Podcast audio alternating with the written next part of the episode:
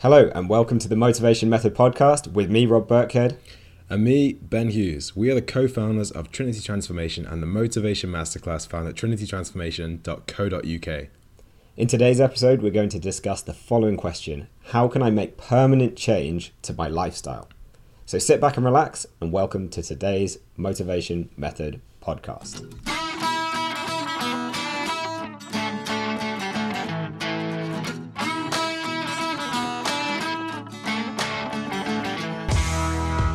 So, Ben, first of all, I think we have a pretty cool announcement, so I'm going to let you take over and let people know what's coming. So, we've got a couple of announcements. Apologies for that. First thing is later on this week, uh, Thursday this week, the 22nd of March, we are releasing a brand new plan which is called the Trinity Lifestyle Plan.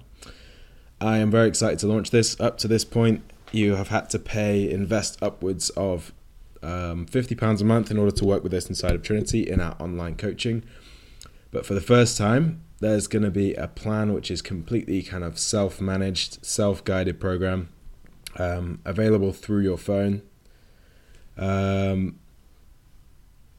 and I think it's going to be great. So, up to this point, like originally within with Train It Game with Trinity, we did these kind of plans where people would guide them, their, well, follow through them themselves but they were basically training, just training a nutrition plan. So you get your exercise, you get your nutrition, and you just have to kind of stick to it and go through it yourself. Problem we found with that was not many people were able to stick to the plan and put it into action over a longer period of time. So because of that, people didn't always get the results that they should have got. So we moved from that into what we do now, which is coaching and helping people to stay motivated long term, to stick to a plan, which meant that they could actually see results over a 90 day to uh, even 365 day time period. And then this next step is going to be what we call a, well, the Trinity lifestyle plan. So we're going to focus completely on lifestyle transformation, which is actually what we're going to talk about in this podcast today. But lifestyle transformation is basically, in uh, simple terms, building habits and kind of long term behavior change, which shifts the way that you live your life and shifts the way that your body looks as a result of that. Your body looks in the way that you feel about your body. So, yeah, that's coming on the 22nd of March. Um, it's going to be at a lower price to anything we've released before. It's going to be at a lower price to pretty much everything else in the same market segment out there. So all of these other online fat loss fat loss plans, they do tend to be um, I'd say they range from about 20 up to maybe 50 pounds a month. Depends what they are. It's going to be below below that kind of level. So if you've been waiting around to invest in something from us but you've been struggling for money, I know a lot of people do. This is going to be great. I think it's going to be our best plan yet, our best system yet, and I'm excited for it. Yeah, definitely. Really excited. And as Ben said, that segues nicely into this podcast which is all about how can I make permanent change to my lifestyle. So we're basically going to reveal how we got to the system that we now teach and that we're now going to be giving away at the lowest possible price in the Trinity Lifestyle Plan. So Ben, first of all, like how did we start this journey? How did we start trying to find out how to make permanent change? We didn't arrive here overnight. First thing, um, both you and I have been doing fitness. I've been doing it since I was about, I don't know, 17 maybe. And the approach I originally had was just basically a trial and error approach. So it wasn't as if I just woke up one day and I knew how to what to do with my exercise, I knew how to do my what to do with my nutrition. So if you're watching this, you're in the same position. You don't actually really know where to start. We've both been there, me and Rob. We may be fitness coaches now. We may run a fitness business, but that's not to say we've always been experts in fitness. So the problem with the trial and error approach, or the approach that I took, um, and I think Rob took as well, was it's very slow because just the nature of a trial and error approach, the error side of it means that some of the approaches you're going to take, well, all of the approaches you're going to take until you get to the one that you decide works, are going to be wrong. So you might have to try a hundred things in order to find one thing that is correct and my approach to it was basically to it was quite random. It was like what I saw in a magazine, what I heard somebody else talking about, what I found on a website. Pieced all those things together. Some of them worked, some of them didn't work. and it's kind of based on just hoping something works. So reading someone else's advice and being like, this person says I should do this. Hopefully, this will give me some results. You try it out, you see if it did actually give you some results. A lot of the time, it doesn't. Sometimes it does. And there were a ton of different approaches that we tried, which we're going to go through now. And before we get into those as well, one other thing that happens a lot is that something works for a while, but then it kind of stops working. And it was a big lesson for us to find, or really important, I think, for us to f- find out what would actually continue to work. Because we do these things, I, we'll get into what they are in just a sec. I would certainly do things anyway, and I'd start seeing changes to my body or strength or fitness or whatever. But quite often, the change would be like for a few weeks, maybe for a few months, and then it would stop again, and that's really frustrating. I think probably everyone can relate to that. Yeah, So, definitely. what kind of approaches have you tried, Ben? First of all, what? How, let, let's let's go from the beginning of your journey. What was the start of your journey like, and then I'll also reveal my embarrassing escapades at the beginning of trying to get fit and make these permanent lifestyle changes. So I've tried a lot of weird and wonderful approaches over my fitness journey. That's that I'm going to give you some of the strangest ones. So one of them was I think I think it's called the warrior diet where you basically eat all of your calories in one meal every day. So you just you save up your well you wake up in the morning, you go through your entire day and your work day and whatever feeling starving hungry, maybe go to the gym still feeling starving hungry and miserable. And then you get to whatever time it is that you decide you're going to eat 4 p.m 5 p.m and you just have one giant meal with like 2000 or 3000 calories in it. You eat all of those calories in your one meal. You feel bloated and full and then you just repeat that every single day. And I don't know about you but i didn't find that one particularly fun or particularly um, sustainable I didn't try that one. I have to say, I've seen it. I've heard of the warrior diet, and um, it sounded cool because I was like, "Oh, warrior diet must be uh, for badasses." But um, I could kind of see it looked like a bad idea. I have tried intermittent fasting though, which is a similar approach, right? Where you you eat for a certain window, so like maybe eight hours of a day you're allowed to eat. So you might eat from midday to eight p.m. and again, that's supposed to help you lose weight. I think you've tried that too, right? Yeah, I did intermittent fasting for quite a long time. I I do it kind of now, um, like just by accident though. Like I'll just what time is it now? Eleven twenty six. Haven't had breakfast today this morning. Um, I'll probably end up eating at twelve or one, which technically is like what you would do with intermittent fasting. Thing with fitness is, I was talking to my friend, um, one of my friends about this. I went skiing. I stayed with my friend Sammy, and I was saying that like there there is a fitness thing that you can make up for any any possible situation. So for example, if you're eating carbs before your workouts, you could say it's like carb is it carb backloading or carb preloading or something? You, can, call, it that. whatever you like. If if you're eating carbs after your workout, you can call it carb refeeding. If you have one day where you overeat, you can say you had a refeed day. If you have a bad meal, you can call it a cheat meal. People just they just invent things which are just kind of not really needed. and then they They're just claim labels these- to make it seem marketable, I guess. yeah, to make it marketable and to make it so yeah, so they can say like, oh, you should do this. It seems like a magic formula rather than the truth, which we know and we've talked about a million times already on the podcast. It's just controlling the amount of calories you eat. Yeah, and all these approaches that we're going to talk about, well, we'll mention a few more, but the only reason they they actually work is because they control the amount of calories you eat, pretty much. And the workout approaches, the only reason that any of those work is they are, I guess, a sensible type of training to be doing. Yeah, they have to. There's still technical things. We won't bore everyone with it with workouts such as increasing volume over time, progressively overloading, taking um, deloads or reducing the load on your body every now and again, and things like this. There's there's technical things in workouts too, but most people struggle is with the eating. So we'll focus on that first. So what other approaches have you tried, Ben? I know you've done. So you've done one meal a day. We've done intermittent fasting. What else did you try? I've tried uh, super low carb dieting as well, so like 50 grams of carbs a day. So you just eat like nuts, meat, eggs, protein shakes, um, Veg. don't really have any carbs. Have a few vegetables. Even if you eat too many vegetables, you probably go over your carbs on one of these That's kind true. of diets. But um, yeah, that also made my energy levels terrible.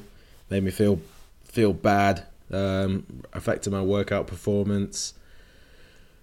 I felt Yeah. tired. I just, I don't know. I didn't see much benefit compared to. Well, I, I couldn't have stuck to it forever. That's the key. Yeah, no, I found the same thing with that approach. Like you might have heard it called keto, key, key, K E T O, keto, and um, often that's fifty grams or less, or maybe even thirty grams of less of carbs, which is pretty low. And as Ben said, I just found it really suffocating socially. Like we'd go out to dinner and there was nothing on the menu I could eat.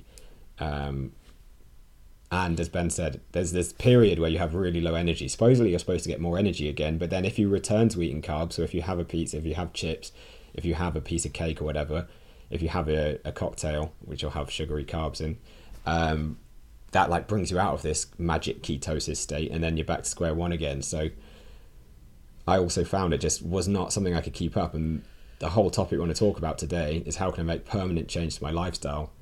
And this is a this is an amazing, a really good question to be answering because if you're asking this question, you are already looking for a solution that's going to get you in shape and keep you in shape. It's going to get you that lifetime transformation rather than that flash in the pan, quick weight loss and quick regain again, which is what most people are aiming for. So, again, for me, no carbs not really a great long term solution unless you can. Some people can never eat carbs again. There are a few people who really love it and just don't care for anything like bready, sugary, chips, ice cream, cake. But for me, I'm not even that into those things and I couldn't give them up. Mm. Yeah, it makes it impossible to go out for meals out. That's one of the worst things. You go to a restaurant and you say, oh, I need something with no carbs in it. You basically have to eat uh, salad with no dressing on it, no croutons. That's pretty much it. Everything else, you're Steak or salad. You're gonna be stuffed. If you can find a, a plain piece, you're gonna have to have steak with no chips, no side, steak and salad, which would be all right, I guess. But that's depending on what restaurant you're in. You may, might not even be able to get that. Yeah, and a lot of those no carb people literally eat meat and salad or veg. That's it, every meal, including breakfast. So depends what you're into. But um, for us, and I think the majority of people we work with, they have to cook for their families, they have to cook with their other halves. Like it's got to work for everyone around you as well. This is one of the most important things I think people don't consider when they're starting something. So maybe part of people's trial and error approach is they start a particular diet kind of like what we're talking about now. And if that diet's not going to work for your family and your other half, then the, you're never going to be able to keep going because they're going to constantly be moaning and saying, "Oh, do I have to have this again? Do I have to eat this?" And then you either have to end up cooking another meal for yourself, which is just going to be unsustainable. It's going to be exhausting. It's going to be depressing to kind of eat on your own, and we hear this all the time. So if if you're not going to be able to keep it up, you're not going to be able to make a permanent change to your lifestyle. So it's got to be something you you can fit round your family life, round your social life, and most of these approaches we're talking about now did not do that. Now, what's the next approach um, you tried, Ben? We've done no carb, we've done one meal a day, we've done um, intermittent fasting. What else have you given a go? So a couple other approaches I tried. One of them was what we well, the two that kind of contrast each other. One's like dirty bulking, which is where you try and it's something that guys do more than more than girls, but when you try and gain load of muscle and just do that by eating is like overeating on your calories, so you just eat whatever you want. You have like a full I used to have a like a normal tea, so I'd have like my chicken, potatoes, vegetables, whatever that was. Then after I had my normal tea or before as a starter, I'd have an entire pizza, and then probably have a protein shake after that as well. Maybe yeah, I remember. chocolate. I remember we used to walk down to Tesco's like after the gym. Most, it was probably most nights to get one of those mini Pizza Express pizzas, or not even mini, but like normal size each. Exactly. Eat one of them each in the disc, get a discounted one from Tesco's, and then have our other meal, and then we'd probably also drink some olive oil, just to top it off. Yeah, I used to drink t- tablespoons of olive oil, measure them out in a tablespoon, and drink them just to get extra calories in, just to make sure I could gain as much muscle as I possibly could, which resulted in gaining 10 kilos of like muscle and fat. But then, in order to get back to in order to lose the fat I gained, I had to lose the 10 kilos again. So, as you can see, a lot of these trial and error approaches don't tend to work. So, that was one side of the coin the dirty bulking approach, eat loads of junk food. The other one was um, like 100% clean eating, so trying to be absolutely perfect. So, never having any sugar, never having any bread or wheat or processed foods or anything like that, which the problem with that approach is you tend to be able to stick to it for five days and then you go off track. You go mad and you just eat loads of loads of junk food because you're craving it, and then you just repeat this kind of cycle of like cutting things out and then binging on them again and again and again. Yeah, and again, um, I think Um, it can work for some people. Like, um, some people need a clean cut, and that is why we do a couple of weeks of that called the diet makeover with our clients. But long term, it's a, I feel like it's an impossible goal you're setting yourself if you say like we speak to people in email and they say my plan is to just eat 100% clean from now on. It's like so when you eat one chip, that means you've failed, or when you eat one slice of cake on your birthday, it means you've failed, and it's just it's an impossible goal. Like I th- always think setting the goal as perfection is just a recipe for disaster. then you feel like you failed, then you feel like what's the point, Hmm. and the self sabotage begins. So it's possible maybe for a week, two weeks. And I mean, we see really good results with our clients doing that. Again, they don't always necessarily do it for every single meal of the two weeks, but they do it for probably 95% at least. I, don't, I have to say, I don't think I've ever actually tried to do 100% clean eating. I think I just, I, for a week, a week or two is the longest I can do it for. I just know it's not a realistic long term solution for me. I like food too much. I like eating too much. I like There's too much nice stuff. I like pizza, cheese. I was uh, Um, where was I? I was on. on a date on uh, on a, a date night. What other night? What night was it? Sunday night, maybe. I was at Pizza Express and I was eating a pizza. It was a ham and mushroom pizza from Pizza Express, which is delicious. And before that, I had dough balls with loads of butter and garlic Oh, and yeah, stuff on them. They're good. Both delicious, but I just I was talking to the girl I was on a date with, uh, and we were both saying like the best thing in life is like any combination that has cheese on it, melted cheese and like crunchy bread together. I don't think I could give up that. Like if, I, if you told me I can never have a piece of cheese on toast or a slice of pizza ever again, that would seriously impact my life in a in a bad way. And the good news is you don't like most people don't need to give those things up unless you're seriously, seriously intolerant to them. Like Yeah. to see fat loss results, you don't have to do that, do you? Yeah, even me. Like if I eat, I know that if I eat pizza or bread or things with wheat in, it tends to mess up my digestion. I think Rob is like everybody has different like their digestion is different. Rob, if he drank like two pints of milk, Oh, it wouldn't be pretty. he'd be bloated. He'd feel terrible. If I eat like a half a pack of bread, I'll be bloated and I'll feel terrible. But I'll still have a piece of cheese on toast every so often. I'll still have a slice of pizza. It's it's all about moderation. If I ate only bread and Rob drank only milk, we'd both be feeling terrible. But Yeah, but there's a, A route little. to moderation, isn't there? Like I think everyone preaches this moderation, and I know we're doing it now, and it's true. Eventually, that's where you want to get to. But the route to moderation isn't necessarily starting with moderation. Yeah.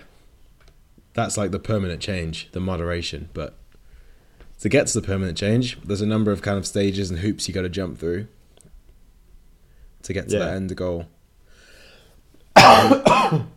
And on the um, again on the flip side of that dirty bulking, so there's a couple of flip sides to that. I don't know if that makes any sense, really. but so both Ben and I did this to try and gain more muscle. We ate whatever and everything. Then there's the clean eating approach, which is doing eating only clean, whatever that means, foods. Hard to specify. But I also, I personally once tried um, this rapid fat loss approach, and a lot of people may have experienced this as well, where basically one of the key things that motivated me and Ben to get in shape, and we've done this over and over. Haven't done it for a few years actually. Probably should do it again at some point. But is to do a photo shoot. So we had photo shoots for the company. Uh, we also did some fashion shows that you probably heard about before. And we had this photo shoot coming up, and it was me and Ben, and it was these two girls who are in really good shape from our university who were helping us out as well. And um, the problem was I wanted to gain as much muscle as possible before this photo shoot because I was like, these these guys all look really good. So what I'm going to do is I'm going to leave it to the last possible minute to to lose fat. like people might do for their holidays, like people might do for a wedding or an event, or just for life. They might. You, it's quite tempting, isn't that? As humans, we just want to do get the fastest results we can, and we want to put things off that are hard because eating less food isn't that fun. Um, so I was like, right, I'll leave it till I have about eight weeks to go. And Ben had been dieting already for about eight weeks, I think, for this photo shoot. He took it really slow. He was already looking really good, and the pictures. Ben looks awesome in this photo shoot. The other girls look great, and then I was really, really, really disappointed with how the photos came out. Like the previous year, I'd done a photo shoot, really pleased with the pictures, like looked the best I've ever looked. And then this time around, I tried to do do what should have really taken 16 weeks plus, and I did it in eight weeks. I tried to eat less and less and less food. I tried to do more and more cardio. I was doing like HIIT workouts every day on top of my gym workouts, and it just wasn't really happening. Like, well, what I really found with from this is one of my trial and error things was that trying to rush fat loss just isn't actually possible. And all I ended up doing was kind of deflating myself, burning my muscle. So I didn't really look very muscular, um, comp- considering how hard I'd worked. And also, I didn't look very lean either. And this is tends to be what people do. They tend to be tempted by these fast results. We all are. I was. Um, but you've got to learn from your mistakes. And what I realized was it didn't make me look that good. And then you also regain weight really fast afterwards. And this is what a lot of people tend to do with diets as well they do a 1200 calorie diet or a really low calorie diet, the Cambridgeshire diet, whatever it's called, and they lose weight quite quick, but they also lose loads of muscle, and then they regain it all really quick again. So that was another terrible food approach that didn't work for me. Have you got any other things you tried, Ben? I mean, there's probably loads um, we can um, talk about. Any others you want to talk about on the food side of things? Food wise, um, that was I don't know. I just remembered. I know we've already done that one. We've done the low carb one. I remember when I did the low carb one though. For a while, I got convinced that coconut oil was um, some sort of superfood, and so I would take like a tub of coconut oil to work with me, and then sit there with a spoon at my desk eating coconut oil with a spoon, because I thought this was going to be the magic solution to my. Uh, Did you convince yourself it was delicious? I convinced myself it was quite nice actually. I'd like the taste of coconut oil. I mean, straight from the spoon, it's not great. It's better than olive oil. I can put it that way. yeah, but I think we had quite low standards for food at some points. Yeah, definitely. I used to, I remember uh, third year of uni when I was really into the fitness stuff. I just I remember just eating so many times just having chicken with rice and broccoli, just plain. Yeah, the cliche. Plain chicken, plain rice, plain broccoli maybe with some soy sauce on it if you're lucky.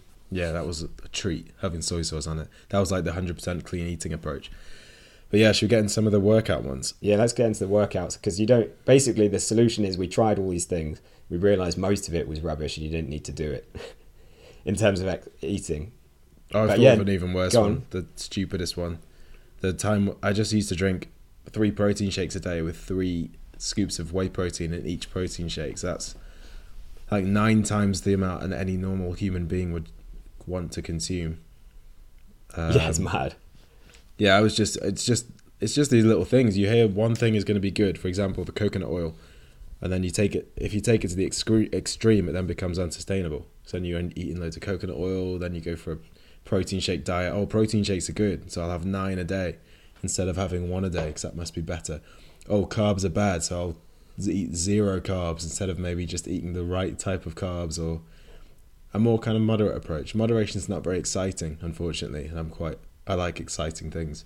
I think a lot of people get excited by these approaches.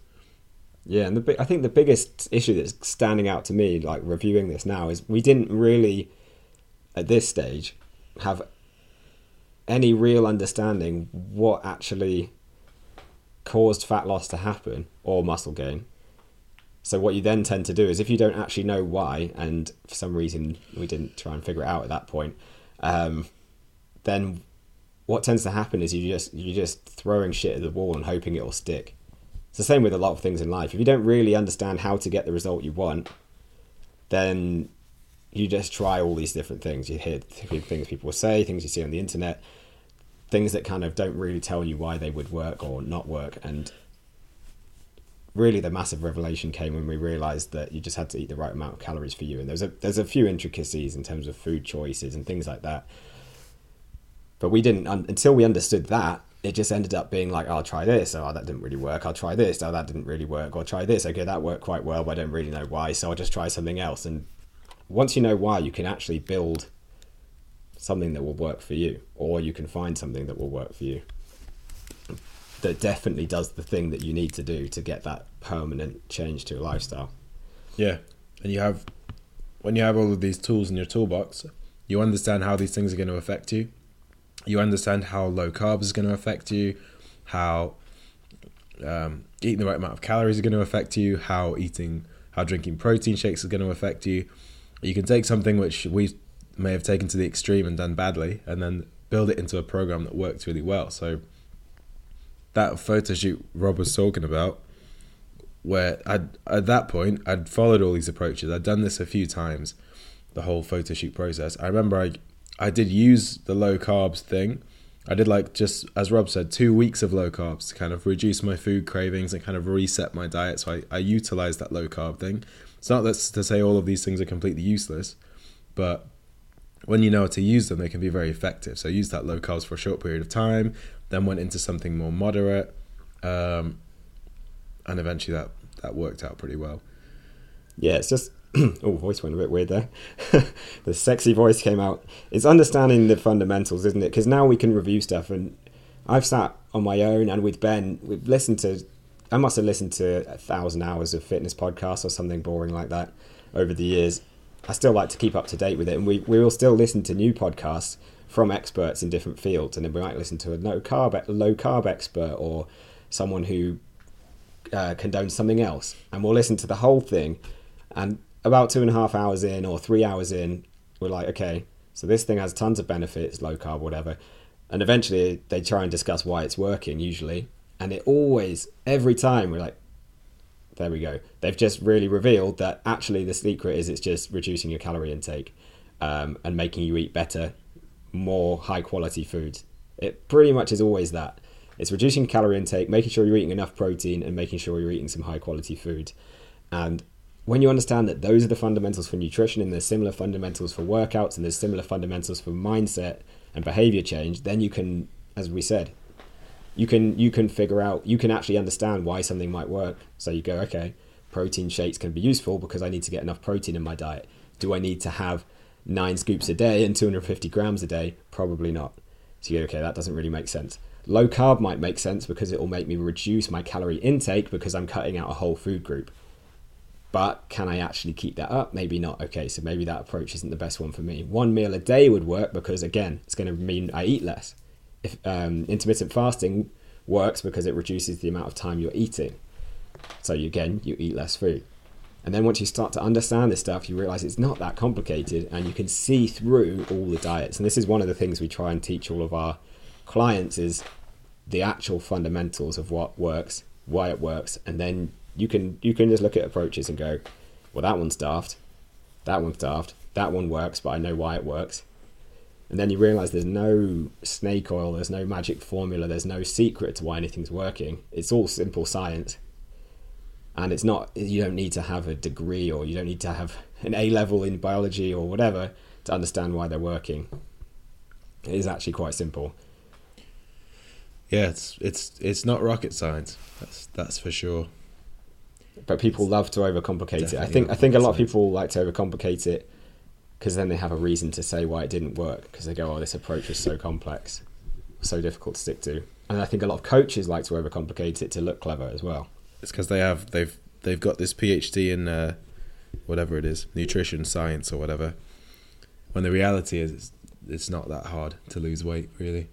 No, they've it's, got this really, really complicated, complicated, system, and then but they want it to be complicated because they're a doctor in it. So they're like, yeah, they want to be seriously smart. And there's there's probably, I mean, Kirsten, one of our team members, is doing a master's in nutrition. You do learn how to um, deal with like the 0.001 percent of person who does have some serious condition that needs a really special diet. But 99.9% of people is just very simple and it's a very few set of factors you need to stick to and you'll see results. So that is diet. Let's jump into um, exercise. So we've tried a, a, million different things. Ben, what, what kind of things did you try on your journey to working out what worked? I started off doing a push ups in my bedroom and like curls with a set of plastic dumbbells in my bedroom. So yeah, well I did I did start out with weight training, which is um How old lucky were you because when you're doing this? probably about 17 but the good thing about being a guy is the type of exercise you tend to fall into doing as a guy is weight training which happens to be the best type of exercise for losing fat and building muscle and it just tends to be seen as like a guy thing so luckily as a guy just because of like social norms and stereotypes guys end up doing the right type of exercise usually most of the time to lose fat and kind of change the way their body looks um, I think the great thing is younger girls are now they are now, yeah, yeah. now seeing a lot more role models who are lifting weights. Like a lot of what they're basically seeing on social media and things. The people who look the best are doing weight training in terms of the girls as well. But I think it has it's going to take a long time. It may never filter down to the older generations. I think that's the tricky thing. Is the older generations have seen like oh who's who's some famous uh, like Davina McCall and is it Jillian Michaels? And all these people are probably saying you should do like these home cardio things and all these kind of like girls workouts in inverted commas when in reality Yeah. as ben said that doesn't really exist. But anyway i interrupted your story. Keep going. Um, yeah, so I started off doing weight training in my room, doing pretty, just you know, trying to just figuring it out. I guess looking at men's health magazines, looking what workouts were in there, um, and just following those workouts as they were laid out with no clue to, as to why they were working. Just kind of you know read about it in the magazine, trust what they say in the magazine, follow it, and to be honest, that worked pretty well training wise. Um, if you're currently someone who does a lot of cardio, HIIT cardio, whatever other type of cardio, if you switch to weight training, even if it's not the best weight training in the world, as long as you're lifting enough weight, as long as you're trying, putting in a bit of effort, you're probably going to see good results at first, regardless of what you're doing. It only becomes necessary to get complicated with it and get clever with it when you get a little bit more, well, when you've been doing it for a couple of weeks, couple of months. Um, if you do the same basic stuff forever, it's just eventually going to stop working, which is what happened with me. I just got to a point where I completely hit a plateau. Working out in my bedroom with plastic weights was no longer enough to trigger any more changes. So then I started going to the gym. Again, still doing these men's health or whatever I found in magazines or on the internet workouts. One I remember was the Vin Diesel workout, which was you do uh, there's like two you pick two exercises for the same body part. Hopefully, I'm not going to lose people here if they're not in. Weight just give us a quick example So I was, it was like bench press, which, which is a chest exercise, and chest flies, another chest exercise. And what you would do is you'd do the heaviest weight you could do for six reps, six repetitions on the bench press. Then you would immediately, with no break, go into six reps on the chest fly with some light dumbbells, and then go straight back to six on the heaviest, um, heaviest weight you could use on the bench press, and then that was it. So it was like that was it. The whole selling point of this workout was like you'll be in the gym for 10 minutes and you'll get as much workouts as if you did an entire long workout. Which is probably not true. Which is yeah I, I don't think that was true. I mean you know it might have might have felt you know felt good because it's uh, doing a lot of work in a short period of time but yeah i wouldn't say that's the most effective thing so i followed all these magazine workouts which were not great um but I only started seeing like good results when I started understanding like the fundamentals of why workouts are good, which again, just like nutrition, are not actually that complicated. But the key thing is, like, as you mentioned at the beginning, you, we were both quite lucky to fall into this weight training category, I guess, as guys early on, because, as you said, if you want to lose weight and tone up, if you basically if you want to look your best, then weights have been proven time and time and time and time and time again to get that result. But we so kind of fell into it. as well. It's so Yeah. counterintuitive. You look at weight training and you think, oh, that's going to gain me weight. The reality is, you do weight training, you're going to lose more fat than if you did like cardio based exercise. Luckily And- for me and Rob, and though, for me and you, is that we, um, I think we, our problem was kind of we were just very scrawny as young, young men. like, and this, I as- think this is almost why it worked. I was just thinking about this when you were telling me this story. We were both Mm. super skinny, and I was, I was like laughed at at school. I mean, I was lucky that I was quite lean, so I also like, I think I was laughed at for being skinny. So then I started doing all these push-ups and these sit-ups, and I got quite like lean, but I still very small. And um, I remember starting uni actually, and the first week, Ash was just Ash was still a friend, and she was a good friend at uni, a girl who I live with. Just like we were having a conversation, and I think this is quite funny actually. I hadn't thought of it in retrospect. She she always wanted to come and hang out in my room. I, it sounds really cocky. I was convinced that she fancied me or something, when in reality she's just actually a nice person who wants to hang out. Um, because we cleared this up, and one night I was like, "Ash, you're always in my room. Like, do you fancy me or something?" Basically, when I was drunk, and she was like, "No," and I was like, "Oh, well, I don't fancy you either." So this is good. But she's like, "I wouldn't really want to go out with someone as skinny as you," and I was like, "Oh." I've been told this like twenty times now, so um, I think that was a straw that broke the camel's back because from that point on, I had so much motivation that I would just train. I used to get up even at union first year actually and train at seven a.m. I didn't know what I was doing. Uh, luckily, I had I would train with some people who did because they'd been on rugby teams and stuff. But I used to just go to the gym at seven, and um, my friends would be like, "This is the workout we're doing," and I'd just start following it.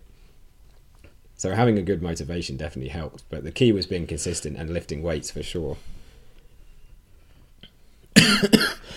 I need to stop trying to stop coughing all over the place. Just get out. Yeah, my uh, my thing was kind of similar. I mean, uh, I wrote this story down recently as one of our marketing emails.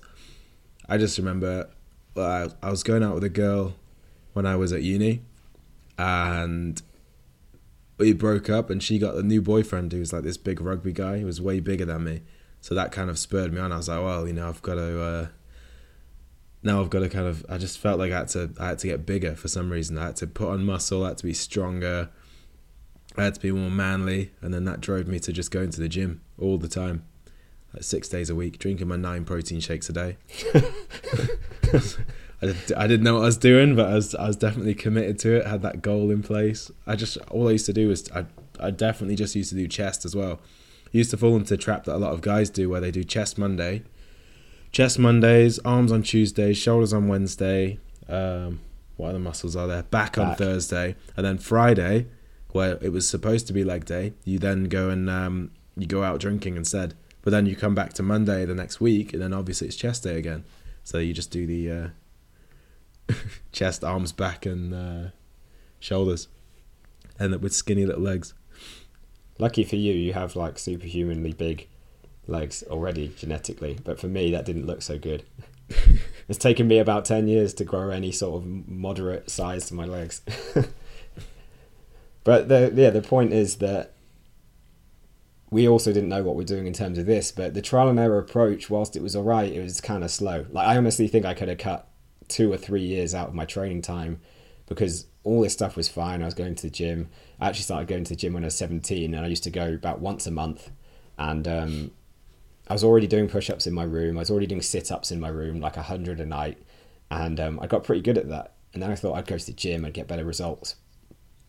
But downstairs there was the weights room, and I never went down there because there's all these clanging noises and grunting and men making all these noises. And I was this skinny little 17 year old who was terrified and petrified. So all I did was I thought, uh, I don't really know what I'm doing. I I'm just, I'll I'll stay up here. So all I did was I would run on the running machine because I was showing that in the induction. I'd go on the cross trainer, and then I'd go on the like on the machines that were upstairs. So I'd do like the ab crunching machine and the bicep curl machine. But because I didn't really know what I was doing, nothing really changed. So that was my first foray into the gym. I I went a couple of times, then stopped going, and then um, then I went to uni. Then I started, as I was saying with Ben, I just started going to the gym regularly because I was so skinny. I wanted to change, but again, it took me ages to actually see any significant changes. Now I think, as we talked about, I think we talked about last time, the first significant change I saw was Ben when Ben sent me this workout, the T Nation push pull workout, which is a proper structured workout again. So Ben, where did you uh, where did you come across that? Like, how did you how did you So- find that? So when I uh, got bored of doing well, no, I got to plateaus with all these men's health workouts. Eventually, got to the point where I remember I was I was really uh, into doing my chest training. I had I was just wanted a huge chest. No idea why. I remember being in a club once and some girl was just like, "Your chest is too big. It looks stupid." And that was uh, one moment when I realized I probably didn't know how to pro- program my own workouts if they were just all chest all week. So I eventually started looking into what workouts I should do that were going to get me past. Yeah, I hit a plateau with my weight. So I remember I was doing dumbbells on chest press and I got to 30 kilos on the dumbbells and I didn't get past that for about a year. I was lifting the same weight for like ages, months. But just because my workouts weren't really programmed properly, my nutrition wasn't really programmed properly, so I started looking at instead of just looking at a magazine, I started then looking at which people are going to be are going to have the best program to get you in the best shape. And the conclusion I came to with that was bodybuilders. So you see these massive bodybuilders, um, all ripped and oiled up and super lean with loads of muscle. And I just started looking at different bodybuilding approaches. So I started on maybe bodybuilding.com. I remember it was simplyshredded.com and then tnation.com. And tried all kinds of different bodybuilding programs, which then gave me kind of more success because these have been made by people who are actually experts at gaining muscle, at losing fat. And eventually came to this T Nation push pull workout, which was kind of a, a mixture of bodybuilding and powerlifting. I don't know how I got into these kind of things. It's like one of those things you read about on a forum. Bodybuilding is a very nerdy yeah. kind of sport with loads of guys who go to the gym on their own be that guy that you see with the headphones in. He looks scary at the gym, and he's really into his bodybuilding. Actually, he's like a big softy inside. He's still he's that just, skinny nerd inside. He's a, he's a massive nerd who's because he's a nerd. He's managed to come up with a clever workout and nutrition approach, which has got him looking like he's huge. Um, but yeah, it was just looking into that bodybuilding kind of approaches, and eventually found a workout which it's called a push pull workout. So it's like you do all of the push muscles on one day, all of the pull muscles on another day. You split the body up into two groups. This is actually still what we do with our clients, though. We use this kind of workout structure because it was so effective from everything that we that we decided to try. Yeah, and if it worked for us, like a lot of people think because it's worked for guys, it's not going to work for girls. But the reality is, if it's a good workout program, I mean, you want to tweak tweak a few things because the kind of muscles you want to build might be a little bit different, but you still the same the same reason it worked is the same reason that one would work for a girl. So this is why the same fundamentals we still apply to our clients because it because it really really does work.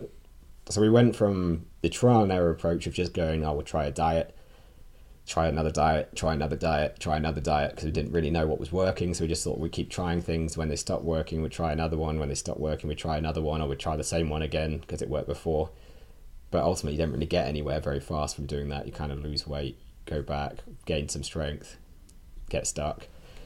And then we started to study and we started to learn. We were reading stuff online, as Ben said, we got all nerdy about it. I started listening to tons and tons of podcasts started reading books, everything we could to try and find out where we wanted to go. But this is a slow path, isn't it? Like what I've found is there's there's probably a million. There's I mean there's a, there's some fundamentals that always stand, but then there's a million ways to apply those fundamentals to achieve your goal. So it can often lead to just even more confusion if you just start reading this stuff on the internet.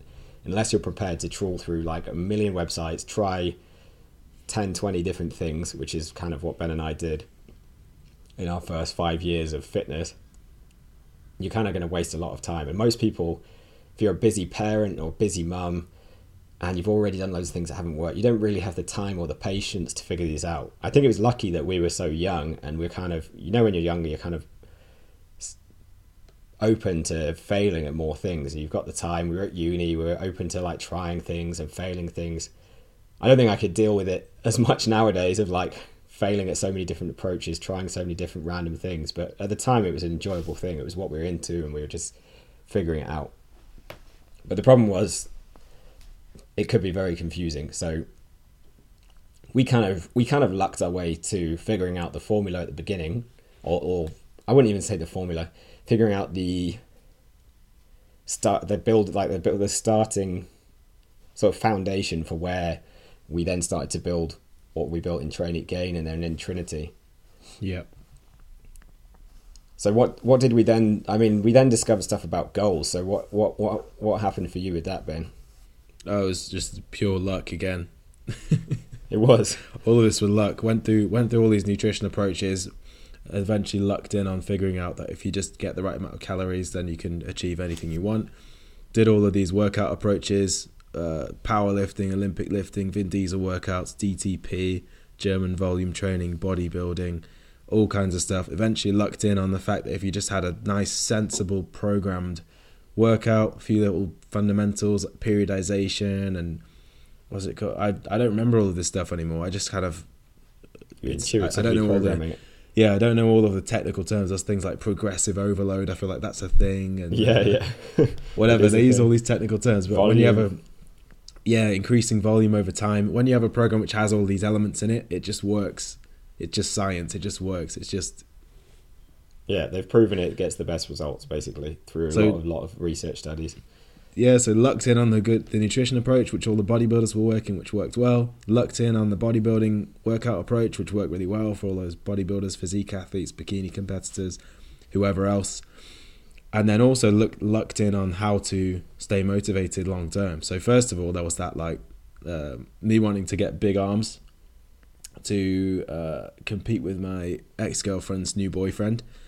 That spurred me on for a bit. Um, and then the second big shift was starting to do these these charity fashion shows. So our university had this every single year. They would have a, a charity fashion show, and inevitably, as part of this charity fashion show, there's always an underwear like round where the girls will parade around in lingerie, the guys will walk around in some bo- in some um, little like Y fronts or whatever. Um, They wear boxer shorts. I feel like I got a pair of Y fronts one year. I think the first year I did it. No, no, they were. I had I had bright yellow boxer shorts the first Ooh. time. Nice. But yeah, then the guys had to parade around in these boxer shorts um, and like do embarrassing poses at the end of the catwalk. So I don't remember how I got into this this fashion show. I yeah, how did you get no into idea. that? Um, I feel like Annika was helping out with it. One of my friends or my Ah. housemate. I feel like that was what it was, or one of her friends was doing it, and she was like, "Oh, you should do this fashion show, Ben." And for some reason, I decided to sign up for it, but it was great. It's like it was a really fun experience. You meet a lot of, you meet some cool people. Um, it's like a little, it's like more of a, it's like almost like a social thing, more than anything. Um, yeah. But then that gave me this goal where it was like in three months' time, four months' time, you're going to have to get in your boxers and stand in front of 300 people on a stage. So just having that goal there made me very, very motivated to go to the gym and to get into the best shape I possibly could. So, yeah, almost by accident, I had a really good goal set for me. And then I had to figure out how to get in the best shape in that period of time. So then I was doing all the research, looking at how, you know, how do you lose weight over, how do you lose fat over a 12 week period? How do you do it over a 16 week period? What's the best way to do it? Um, so yeah, the goal really helped me to then just be consistent with what I was doing six or seven days a week, like really, really consistent. Um, so did that one, and then then me and Rob did. Did we do another fashion show? Just one or two? Yeah, we did two more. So you, I think you Did did two it. more. You I did, did three one then. in your second year, maybe, Yeah, and then Ben wrote me into the next one, and then like it, it was a strange experience. It was like I almost didn't really care about doing the second one for doing the fashion show. Like I had a girlfriend at this point. Like I'll be honest, the first one I think I did because I didn't have a girlfriend when I signed up for it, and there were obviously a lot of good-looking girls doing that, and was, I knew I could get in good shape for it. But um, the second one, it was like the goal worked so well to make me consistent, and that's what I learned was important to get the results I wanted. Um, that then when Ben was saying, "Should we do the next one?" I still like, oh, I don't, don't really care to do the fashion show side of it. Like, I'm not going to really like it'd be cool, but not that bothered. But I know that if I have to stand up in front of 300 people, like Ben said, in my pants, I'm damn well going to work hard for it. I'm gonna I'm gonna actually go to the gym, and when I'm thinking, do I want to go today? Do I not want to go today? Do I want to eat this meal or that meal, or should I just go and eat a load of junk? I will actually make the decision, the right decision. So as you said, we kind of fell into this as well. But we started Yeah. to we started to figure out by doing this over and over again that ah, this thing was important. Eating the right amount of calories was important. Consistency was important. Having a goal was essential for that consistency. And if you don't really care about the goal that much, then you're not going to be consistent. And we learned that this this in a photo shoot was an extremely powerful motivator. And you've got to kind of figure out for you what motivates you because we were quite simple beings back then. The embarrassment of not looking good in front of loads of people, and then the opposite effect of looking good and feeling good in front of loads of people and loads of good looking girls was enough at university for us to just go, we're going to go go all in with this. We're going to work hard. And I mean, I'm still proud of the pictures. I have to say, not because I like I want to well. I don't want to show them off to everyone. I don't really care for that anymore. But just because it's a site, it's a, it's a display of all that hard work paying off, um, and all of that started with setting a goal that actually mattered. So we set this goal, but then we had to actually get an approach to get us there. So we actually kind of came up with an well, I guess you had your own action plan. I think we both came up with our own at this point because we were quite experienced. So what did you come up with, Ben? What was your way of doing it in a bit more Um, detail? Very, it's quite simple. So you start out with uh, start with a, an amount of calories, and then slowly reduce those calories over time, which is just that is just the fundamental way you that you lose body fat. It's just predictable, sustainable way to lose body fat. Because uh, over time, basically, if you reduce your calories, um, your metabolism tries to compensate for your calories being a bit lower, so it slows down. So eventually, your progress stalls, and then you reduce your calories a bit more. So steadily reducing your calories is a really good way to lose body fat. Well, the probably one of the only ways to lose body fat, and just keep seeing results. So did that, and then just did weight training alongside that, which is helps boost your metabolism and helps your body to burn fat. Kept it very simple. I probably at the time thought there was loads more stuff going on. Like I was probably I remember I used to eat different amounts of calories on gym days and train and non-gym days, and I used to probably have different amounts of carbs on different days and take like sixteen different types of supplements because I thought they were all going to benefit me. But the reality is the the only thing that was helping that was really working was the calories and the the workouts. Yeah, and I did the same kind of thing, and then I slowly, over the years, phased out all the things that I was like, maybe that didn't do anything, like Ben said. Maybe that expensive supplement didn't do anything. Um, maybe it really is as simple as calories and protein and uh, working out consistently. And like, I think it was the year before last was the last time I got really lean on purpose. Um, and I just did the most simple thing ever. I just reduced the calories, as Ben said, over time, not even that low, and um, and I just worked out consistently, not even that crazily hard, and they were probably the best results I've got. Like I got really lean, and I didn't overcomplicate it. I think that made it even easier to stick to because I wasn't trying to eat different calories. I I once did carb cycling and tried to eat different amount of carbs on th- three different days. I was eating three different amount of carbs, and it was just it was a nightmare. So we kind of we kind of built this action plan out that worked, and then I, I guess we did it year after year after year, and over time you just build these habits. So you learn to you you learn to become c- consistent by just keep on keeping on doing it, right? So we just went to the gym and went to the gym and we went to the gym. We didn't stop, and then over time that became easier. And then we track calories and track calories and track calories and eat the right amount for us. And over time that's become easier. Until now we don't really need to. Like I haven't tracked calories for ages. I just know how much I need to eat for me, and I can sustain my weight. And if I want to gain weight, I have to eat a little bit more, but I know how to do that. If I want to lose some fat, I know how to do that. But again, it's just come down to building habits, really. So we had these action plans, we had this goal, and then we just repeated it. And it's the same thing we do with our clients, isn't it? We just repeat the process. It's not com- it's not that fancy, it's not that complicated, but it works. And then the longer you do it for, the better and more ingrained these habits become until it becomes easier. Yeah, very very simple approach. And I remember, well, we both came up with our own kind of approaches. I, I think initially we probably did things, did different things. Like you might have done the carb cycling, I might have been doing something else. Well, I think we were trying to beat each other. We were like, Yeah, I'm we were going to try and look better. Exactly, like what secret, what secret fat loss secrets can I find that's going to mean I look better than Rob? I was like, oh. Ben's Ben's bought that HMB stuff. I'm going to buy this creatine ethyl ester because of that, and then you'd buy something else, and then I'd buy something else, and I'd be like, I'm going to carb cycle three days a week. I think it got a bit silly. But then, um, eventually, yeah, as Rob said, we got down to that really simple approach. We then started using that approach for our clients as well. The very, very simple strip back approach, which doesn't take over your life.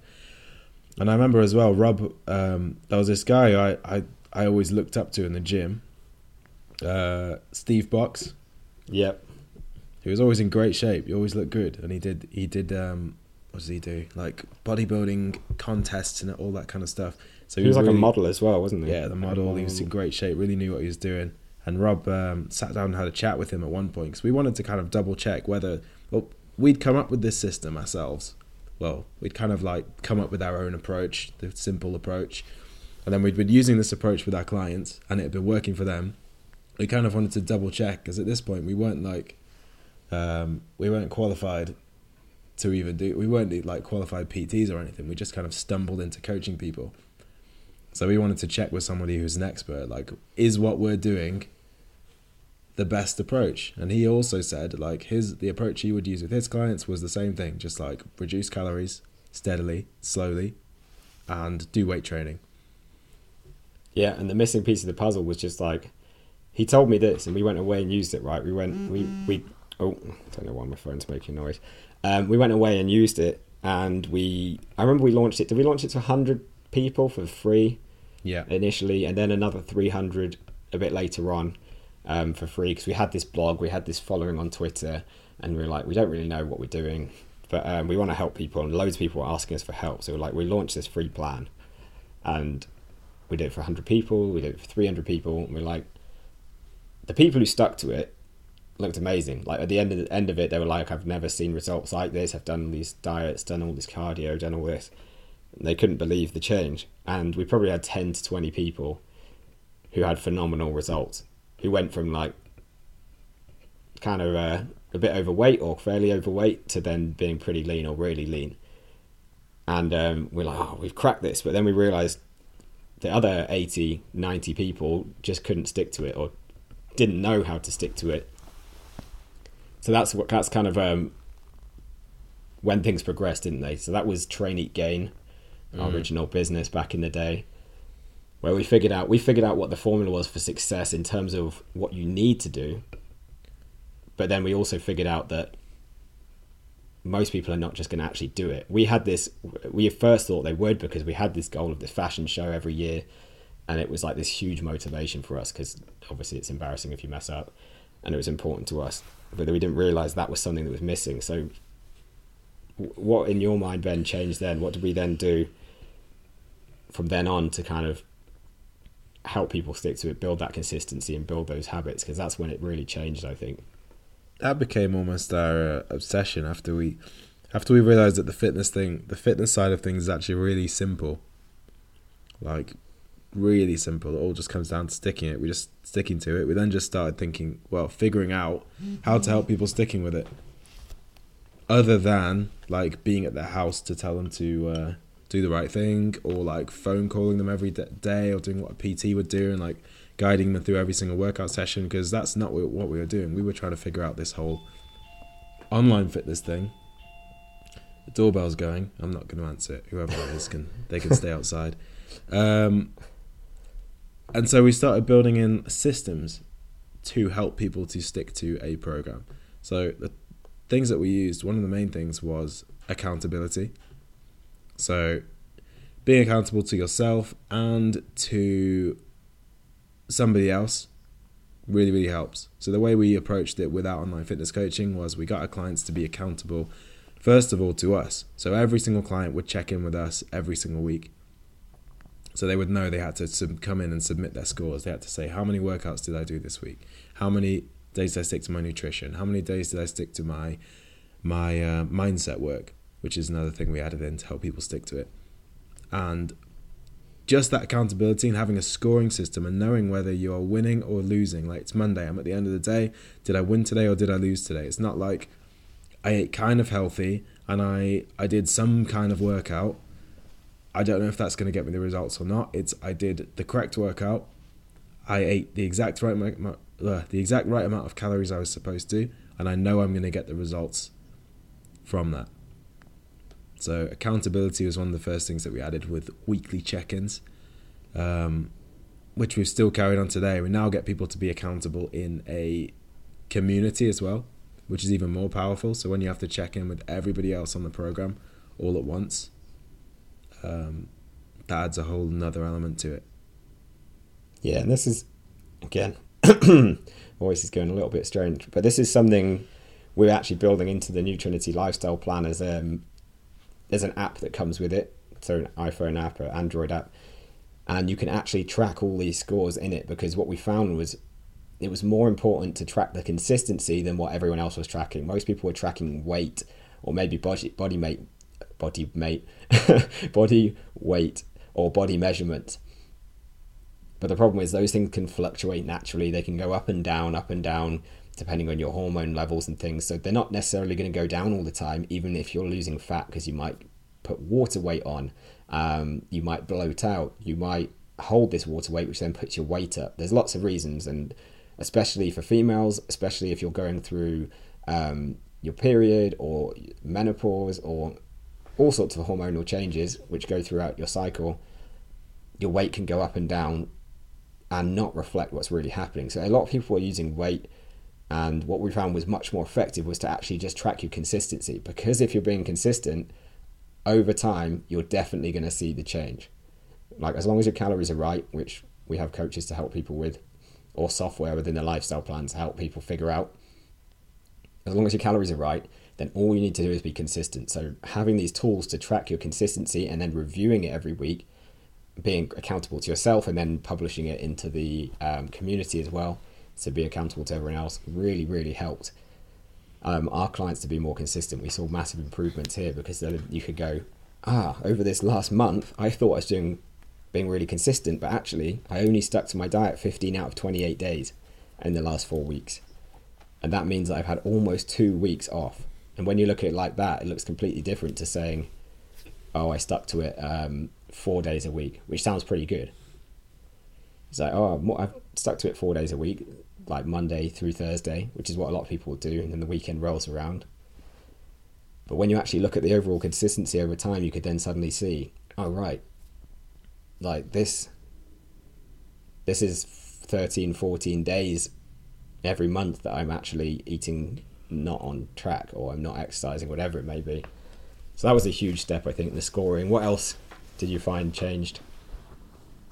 Um, yeah, another thing was just that we built a really strong community, or a really strong community kind of built itself inside of our program. At some point, we decided we were going to have a Facebook group for everybody who's in us inside of our program.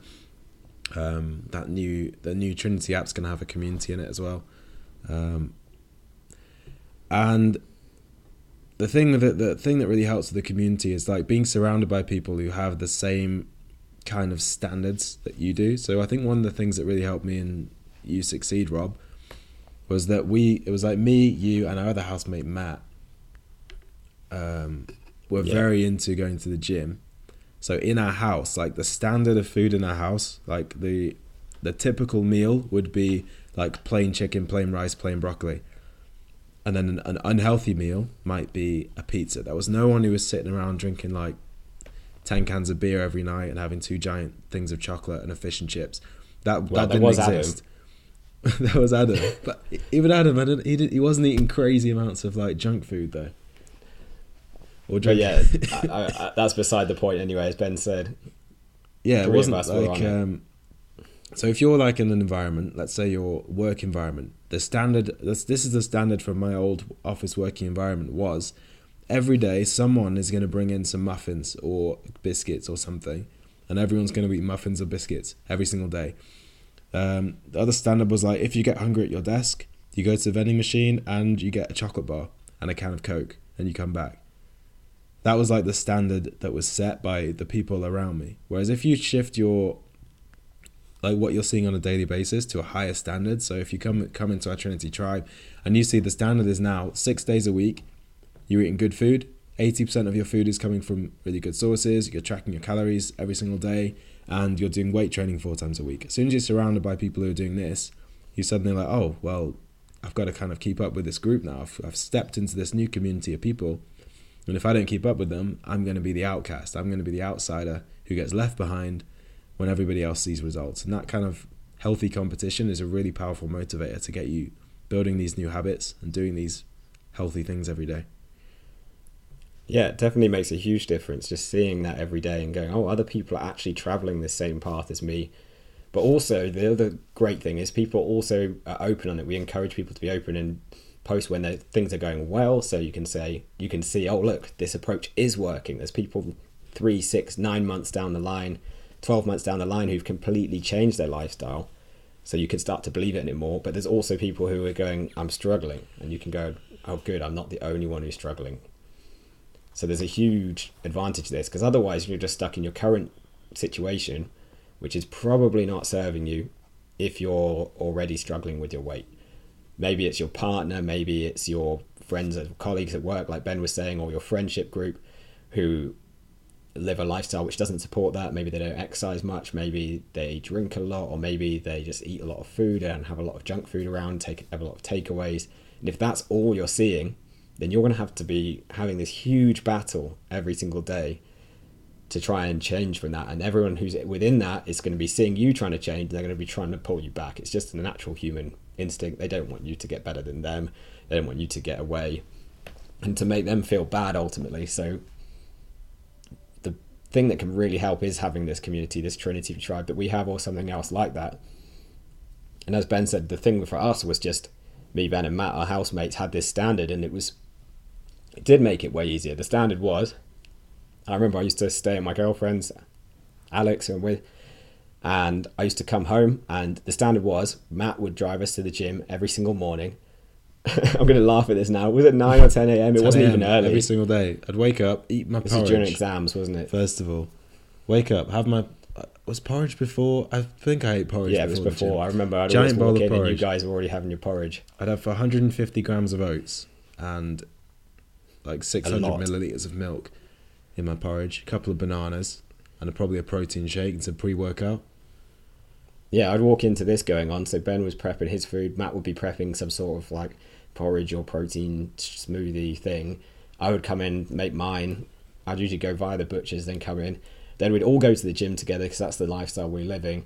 And um, this is obviously an amplified version of what our clients do because when you grow up, you can't just do this. when you're a student, you kind of can, especially during exam time. But we'd all go to the gym together. We'd all come back. Then we'd all eat a healthy meal, and it was just it made it so much easier because we saw each other doing it, and you wanted to be part of that group, and you wanted to not screw up in front of everyone else, and yeah, it just made it ten times easier. And I think having the community online is not quite as easy, but as you know now, so easy. Just whip your phone out, have a look, have a chat on it, see what people are doing, and then inspire yourself as well. And so many of the people say it was one of the fundamental things that helped them get the lifestyle change that they wanted was just being part of that community that you can't get from your own friends probably. Like we were lucky i think. We were quite fortunate that we were we were at a time and a place and together when we were all trying to achieve the same goal. But i think that's usually quite unusual. I think as adults people get more stuck in their ways more negative. They believe in themselves less because it's been longer since they've changed it. And then people don't tend to all try and get in shape at the same time other than maybe january um, in a supportive way anyway. I think I don't know Ben, what do you think? But I think a lot of people try and not tell anyone. This is what I hear from a lot of our clients. So they, kind, wanna kind of struggle alone. Even their husband as well.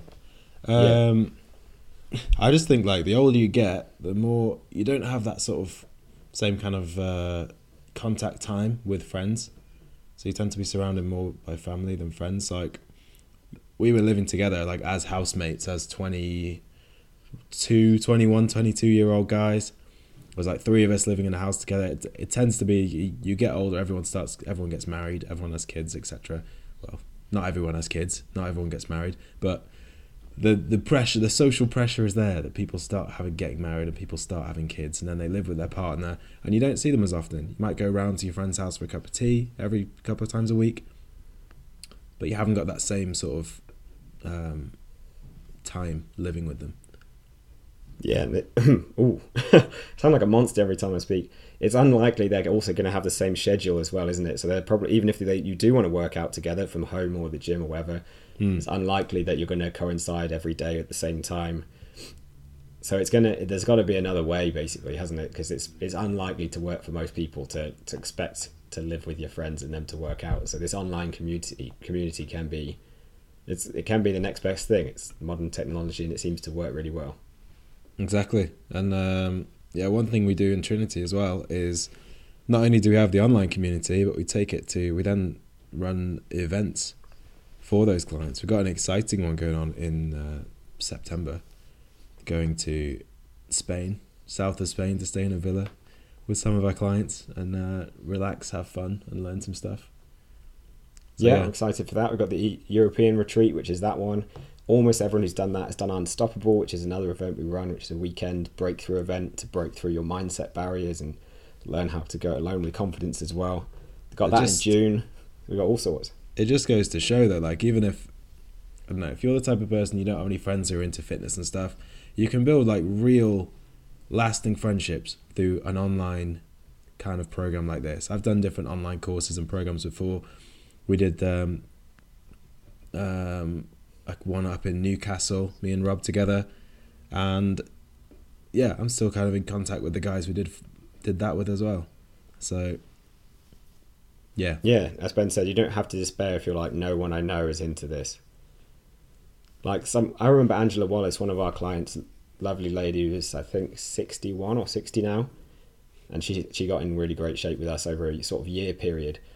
Said in um, it's in our video. You can find the video somewhere on Facebook, one of our marketing videos where she she talks about it. She said she honestly speaks to some of the people in that community more than a lot of her her, her original friends, just because they get her and they they understand where she's going with her lifestyle change and um, being fit and healthy again and you can build real good bonds over it, like Ben said. Mm, definitely. And eventually, like, where does this lead? So, we've talked about you can try trial and error. You can try. That's kind of going to take a very long time. Probably may never work out. You may not have time as a grown person to do that, and to ever get to the result, you may not have the time to commit to that. So, you can then try and study and learn on your own, or you can get an action plan that's already kind of designed to get you the result you want and to get you that lifetime transformation. Starting with setting a goal, then you need to get have some sort of, sort of accountability and scoring system, and some sort of, community or association with other people doing the same thing. If you've got all of those things, where can you expect to get to, Ben? Well, those things are going to help you to basically put your action plan into into practice for long enough that you start seeing results. That's when it starts getting really easy and really, really interesting. When you know that every time you go to the gym, every time you prep a meal, every time you track your calories, it's adding like 1% to towards your goal. It becomes very, very addictive. As soon as you start seeing those results, then you'll get hooked, basically. Um, yeah, and we see this with our clients, don't we? Like I was just whilst you were saying that, I was thinking in my head, like we've got a number of clients who are like a beacon now inside of our communities or on social media, just posting about their fitness, and they weren't necessarily people who were like this, who were like, look at this shoulder definition now that I'm getting, or this new squat personal best I've got, or this and that, and we've got like Harkit, Caroline, Tina, all the girls who are coming on our retreats and Unstoppable. Um, Patricia's been posting as well. I saw in the group this week. Loads of people have been just you can tell they've got to this point where you're hooked, and then once you get there, it gets much easier, doesn't it? Yeah, it gets very very easy to just continue going with it as soon as you get addicted to it. That's kind of the first stage you get to, um, and then when you stick to something for long enough, it becomes kind of just. It just becomes something you have to do. So I'm sat here drinking a green smoothie now. I've Mine's been, here as well. I've been away from home for like six weeks. I was in um, Canada snowboarding, with not I didn't have access to my blender. I wasn't making my day my green smoothies every single day. I missed having that green smoothie so much for those six weeks because that's just become like that's what I do. I'm Ben Hughes and I drink green smoothies and I work out. And you just if you go through you go through this goal setting process long enough, you achieve enough goals, you really figure out what matters to you. So for me, it's kind of just when I exercise, when I treat my body well, when I um, have my green smoothies and all of that kind of stuff I my energy levels are good. I feel happier. I feel more confident. I feel more positive. When I go and do sports and stuff, I like to be fit and in shape. If I do my mobility work, it it means that I'm more flexible and um, I don't get so much back pain and things like that. But I found all of these reasons that are nothing to do with like I'll look better. I just know that all of these actions improve my life so much that I can't go back to how I was before now. It's just then that's just unacceptable. Yeah, and even more so, I'd say like that's that all happened. Then it cascaded even more. In my experience and Ben's experience, it then becomes, what else can I do? And I see this happening with our clients now as well. Some of the ones who've lost the weight they wanted to lose, like Caroline's lost three stone, and she's now saying, what else can I do? Um, where what else can I improve in my life? And Ben and I definitely had this. So we we kind of finished university, and then we said we could probably build a business. Like, could we do that? Because we've achieved this in fitness, and we've got we've built those habits. That's become the normal for us. But then, can we do this? And then, can we um, can we achieve some new fitness goal that we've never achieved before? Or can I achieve do something in my relationship I've never done before for that person? And it kind of cascades into every area of our life. And for me, it's just become the purpose has become to keep challenging myself to overcome these things. But the key thing I would say is, for me, um, it doesn't. This can seem probably seem overwhelming. Like one of the things I really struggle with is listening to podcasts of people that are so successful or whatever that I can't really understand where they are at and the way they're talking from anymore. And I'd say the first thing is you've got to focus first achieve that goal in terms of where you want to be physically, the way you feel, the way you look, your strength, your fitness. And once you've done that, then you can start worrying about everything else. But there's, I mean, you'll you'll get to a point as long as you make this lifestyle transformation or you're focused on this lifestyle transformation where it will become normal. You'll get good at it. You will achieve that goal. You just got to realize it might not be three months. It might not even be six months.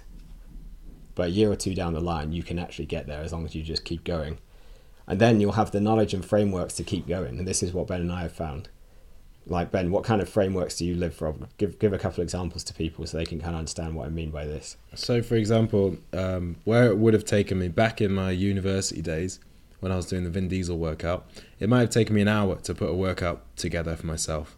So I'd have to, you know, sit down, really think about it, like Google which exercises should I do for this, Google how long should the workout be, how many reps and sets should I do for each exercise blah blah blah. Now I went to the gym yesterday.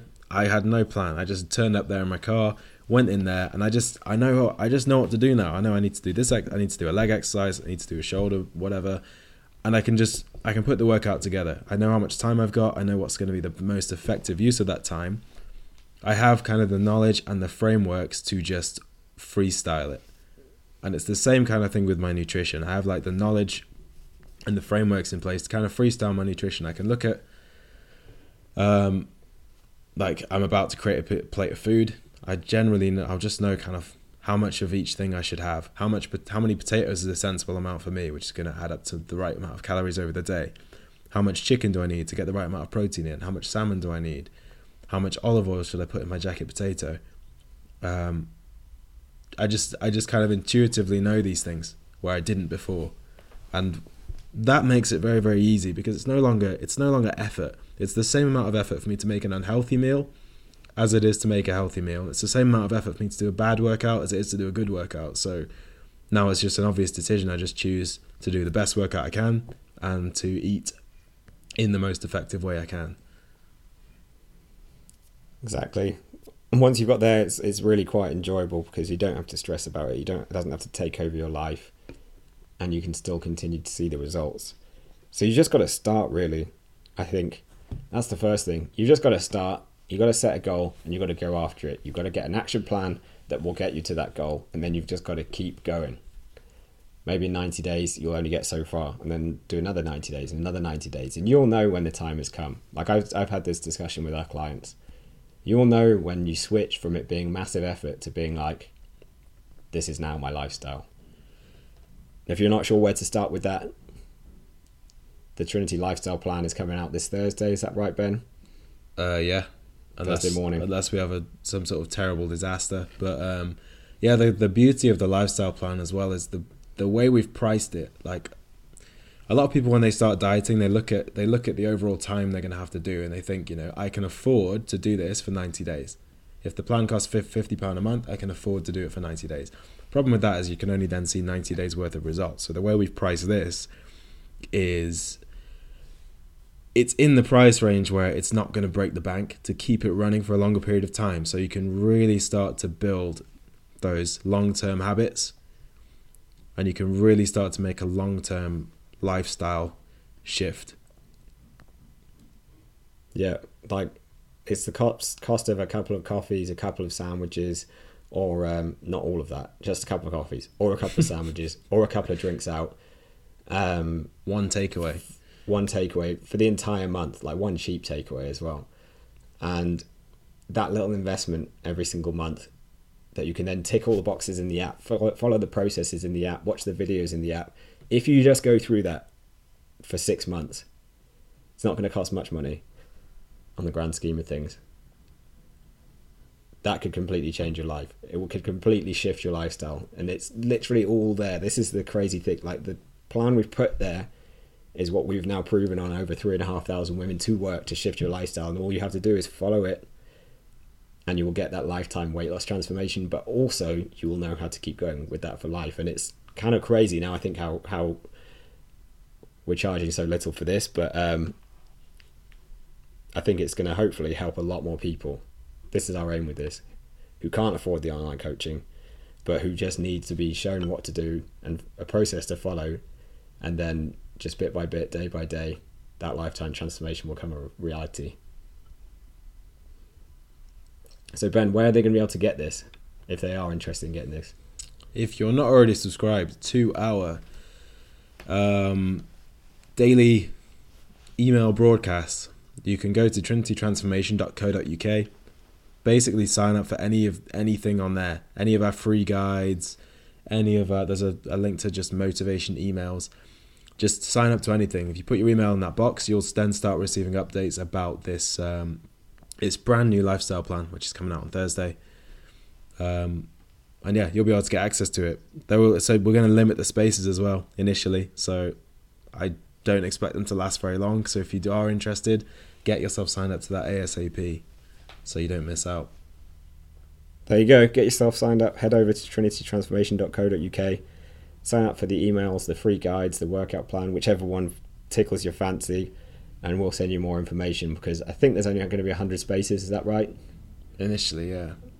Because we basically want to test it out, make sure there's no glitches with the software on the app that we've developed, and then providing there aren't any, we'll see what happens. But if you want to be within those first 100 people to get in and start doing it on Thursday, then you know where to go.